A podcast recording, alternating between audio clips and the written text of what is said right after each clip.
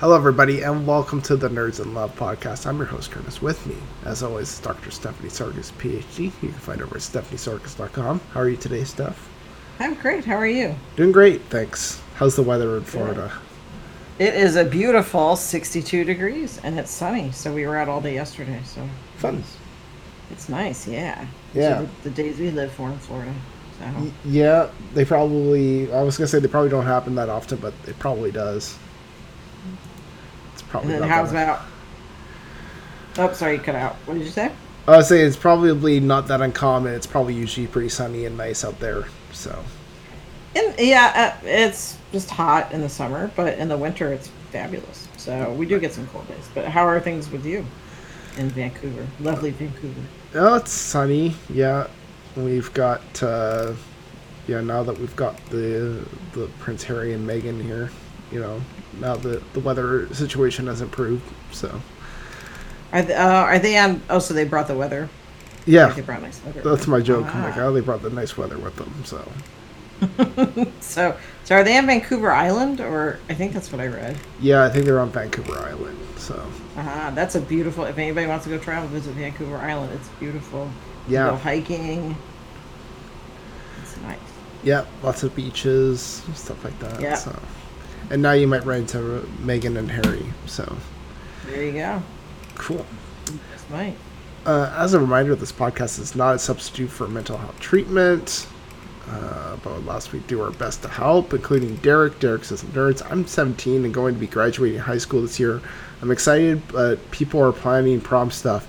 I've been single forever and I don't know how to ask someone to prom. Any advice, Derek? Also, I, I gotta say, Derek, if you're 17, you say you've been single forever, that's not a lot of time. I would, you know, relax a little You're, bit. you're good. Yeah. Good. Yeah, so. No, That doesn't mean you don't want to be in a relationship, but No. you know you got time.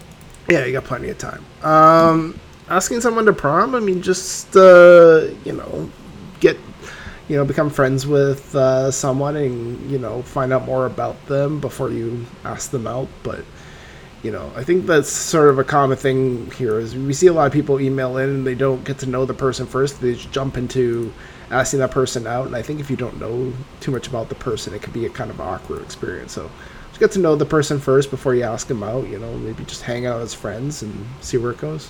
What do you think, Steph? Yeah, and, and if you're in the U.S., your prom is in May, I'm guessing. So you have until maybe April. So you have plenty of time to meet someone, and then you can also just go with a group of friends. Nothing Mm-hmm. says you have to actually have a date, and you don't need to do like I know on YouTube and and on um, uh, TikTok they have all these videos of people asking people out to prom, all these big deals. All you have to say is, "Would you like to go to prom with me?" You don't have to do a big thing. In fact, I would, if I was in high school right now, I would prefer that you would not do a big thing if uh, you ask me out to prom, because I'm just not that personality. But uh, if you think you need to do something big, you don't. The basic thing is, do you want to go to prom with me? So that's it. And yeah, uh, ask a friend. And even if you don't go to prom, you're fine. It's not like you're missing out on some big, huge experience. Yeah, I mean, I kind of remember my proms, sort of. So it's not, you know, it's not like it's a thing like you have to do, too. So, I mean, maybe if you tell yourself, hey, if I go, that's cool. If I don't go, that's cool. Maybe they'll kind of free up to meet somebody. yeah.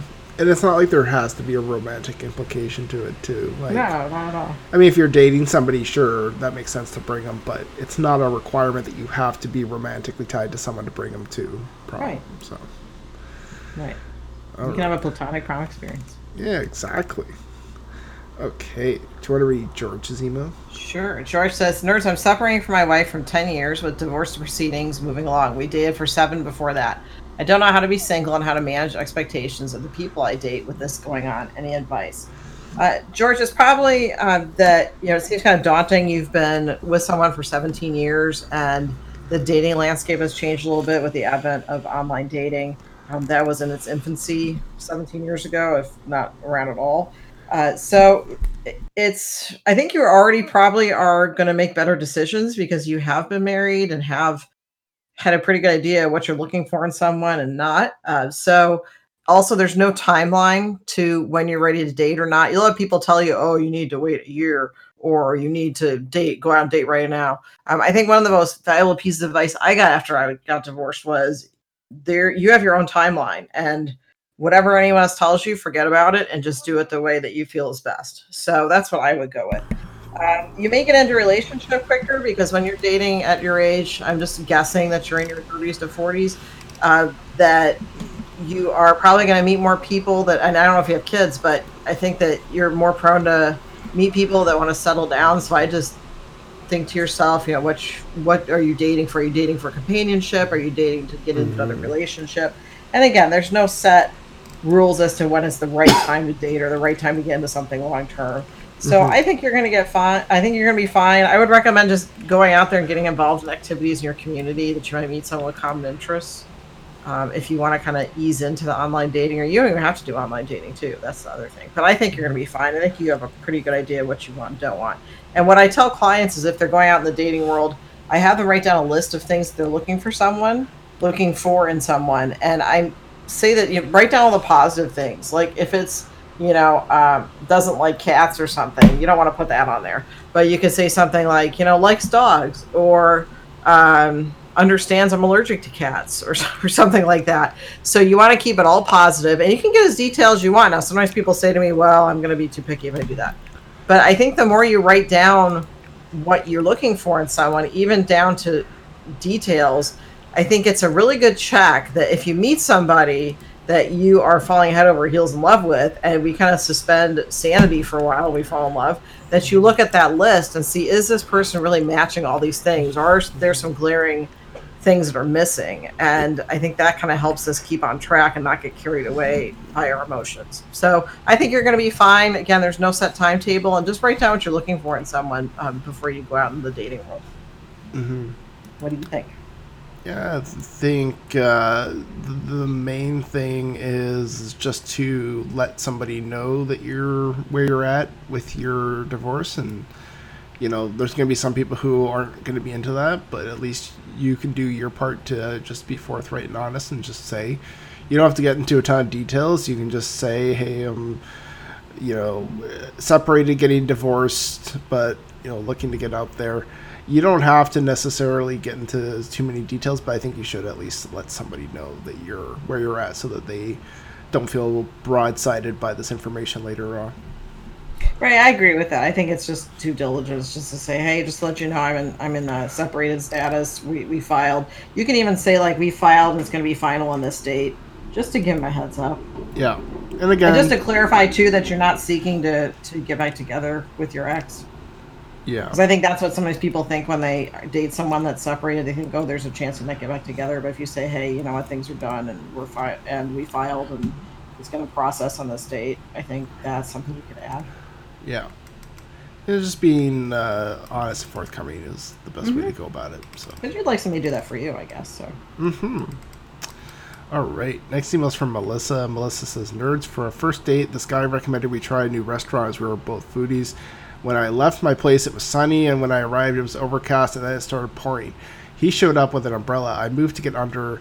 Uh, the, the umbrella, and we waited in line, and p- he pulled it away towards him. He wouldn't let me stand under the umbrella. I got soaked. It really bugged me, even despite him being an otherwise great guy. Should I cop or drop? Melissa, they drop him. That's pretty inconsiderate. I mean, he could have. Yeah. An umbrella is meant to be shared, so you know I don't know right. too many single person um- umbrellas. So yeah. And this is a first date, and and the rule I usually go by is the way things start with someone is usually how they're gonna go. And I asked my beloved what he would do in the situation. He said I would give her the umbrella and I would I would just get completely soaked with rain because I wanted to make a good impression. And you know, Andy's a caring guy, so he would definitely give you the umbrella. So there are guys out there that know the right thing to do, and it's giving the umbrella. And the copper drop, I haven't heard this before. I'm I'm thinking that I mean it's it rhymes, so I'm guessing that's why I use cop. But I'm also thinking is, is the meaning of cop and drop like you either put up with something or you or you drop the person because you should never really put up with something. And I know that's probably just a phrase of speech. I hadn't heard it before, um, but you should never tolerate for being treated with disrespect. And to have someone actually pull the umbrella away, I mean, first, you know, if he gave the umbrella, that would be great. But if he tried to share with you, that'd be that'd be good. Mm. Pulling it away from you, that's just not that's inexcusable in my book, and I would not go out with him again You know, sometimes people show you who they are pretty quickly, and we need to listen to that. or at least, you know, and if there was, I'm not saying there is a valid reason, but he could have at least said it something. But by pulling it away and not saying anything, like, you know, I'm not saying there's a valid excuse because I don't think there is one, but he could have at least said something. He didn't say anything. He was just moving it away. Like, if you're gonna have a reason for not sharing an umbrella, like just say like, "Hey, I d- don't want to be, you know, I have want my personal space respected." And again, I'm not saying that that's what it is, but you know, if he has a reason, he could have said it. He didn't say anything. He just pulled it away. That's The only, the only reason I can think of is he's carrying some top secret information that is going to dissolve if it gets wet, or if he's got some medical condition that he can't get wet. I don't know what that would be, but you know, to me, those are the only reasons why you would not share your umbrella with someone other than being selfish or just being socially unaware. But again, that tells you a lot. and It tells you you probably don't want to go out with that person again. So. Uh, also, you know, women I think have more to risk by getting wet. I mean, your makeup could run. You tend to have to spend more time styling your hair. So, um, you know, if you look at it from that perspective too, this guy is is either self-absorbed or obliv- uh, just oblivious to social norms.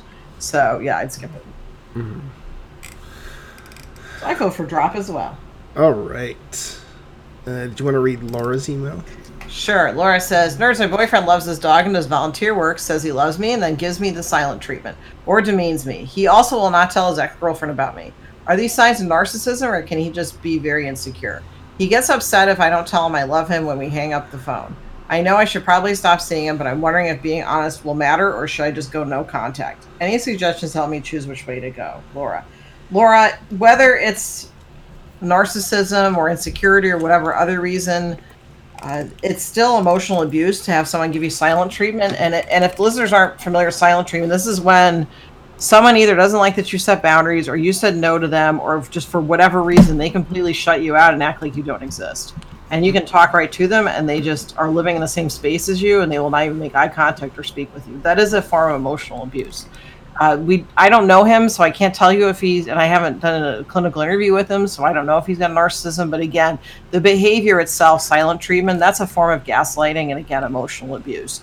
Uh, so it doesn't matter if he loves his dog and does volunteer work because you have people that have some pathological behaviors that still um, can interact in the community and they can still appear to be nice people. And I don't know if this guy's a narcissist, but but narcissists tend to look really good in the outside to people, but um, but when you're alone with them, that's when their mask of perfection drops. So um, you, know, you should probably stop seeing a warning if being honest will matter.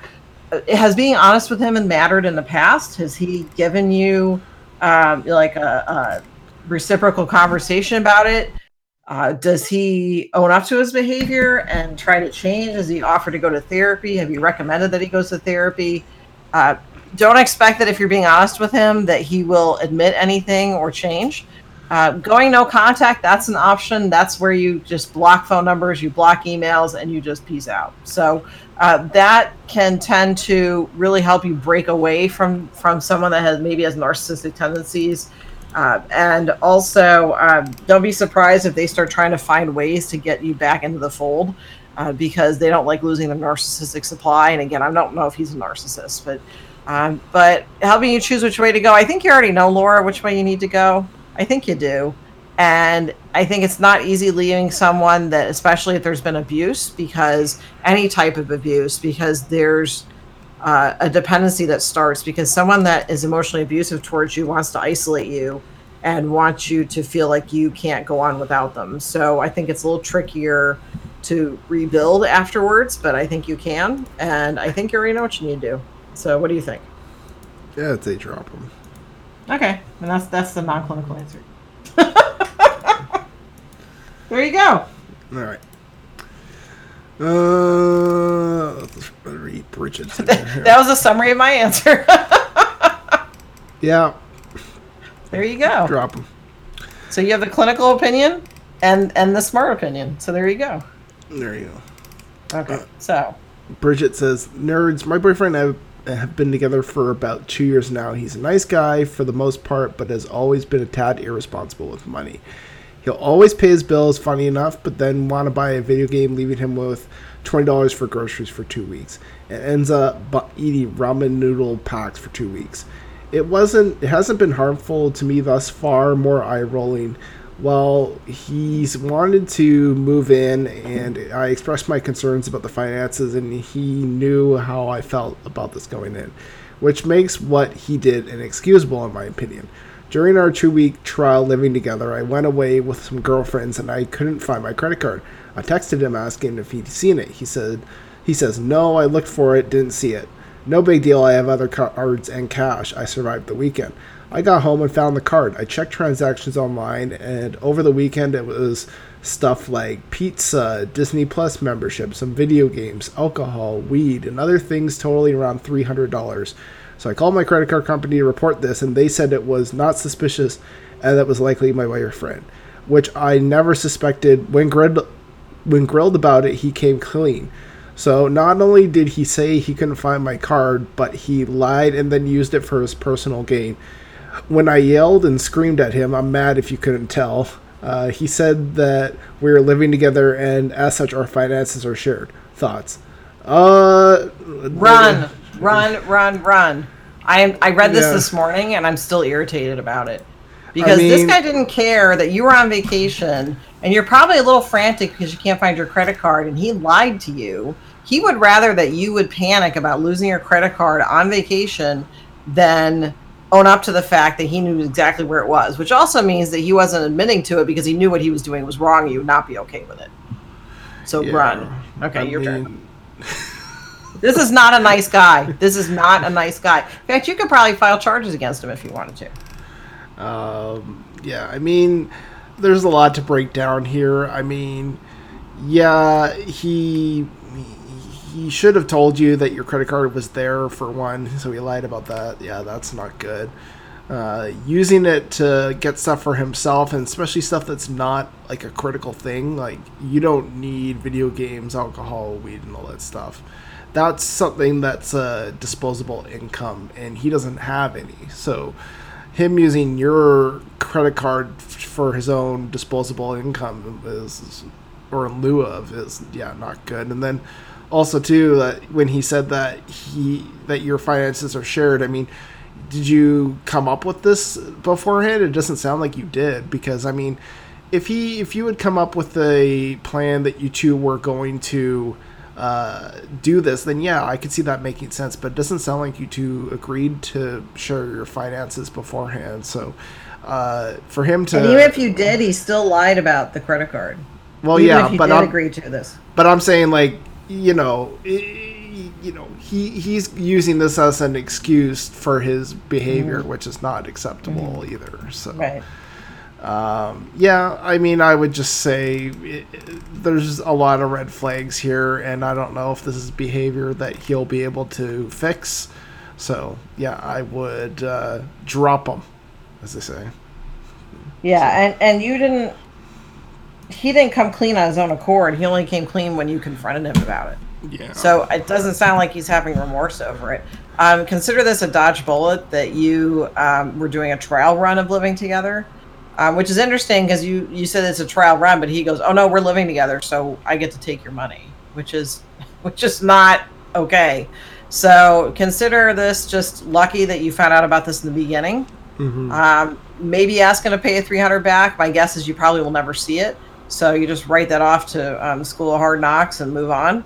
Uh, but this is totally not acceptable. He stole money from you. He stole money from you and did not care that you were looking for your card on vacation. Where if you're on vacation, you, the first thought that crossed my mind is I could have left this card anywhere, right? And if you don't really know the area, I mean, it's that's ridiculous. He would rather that you get upset about losing your card than him not spend three hundred dollars on video games and, like Kurt said, disposable income items. So yeah, run. Yeah. All right. Do you want to read Heather's email? Sure. Heather says, uh, nerds, around 18 months ago, I dated guy one, we'll call. We went on three dates and slept together once, but I realized he wasn't the guy I wanted to be with, and we amicably parted ways.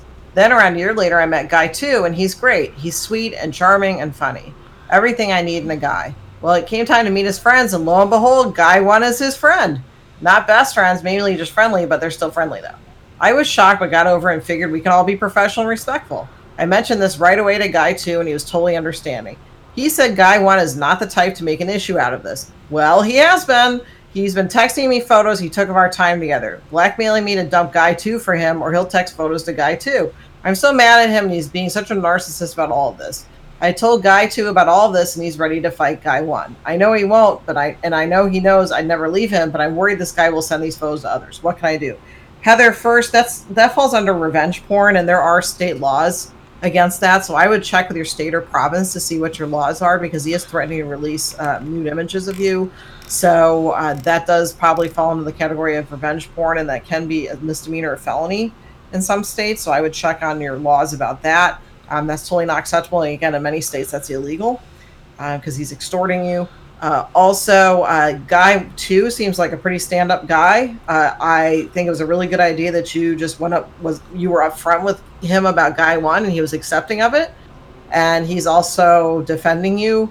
And I think it's great that you guys have open communication. So I think the biggest issue is it sounds like you know guy two has passed the test of good guy. Like this is a nice guy, right? You told him you were honest with him. He said, okay, you know, no biggie. Um, you know, I'll defend you against this guy. And you know, so you know, guy two's great. Guy one is extorting you. So check your laws. Even consult with an attorney first to see, you know, if um, you have revenge porn laws in your state and what you can do about that. If you can file a report uh, also, the other issue is that you know this happens. So if you're dating in the same town, you may run into people that know each other. Uh, in a perfect world, guy one would have been a stand-up guy, but he's not.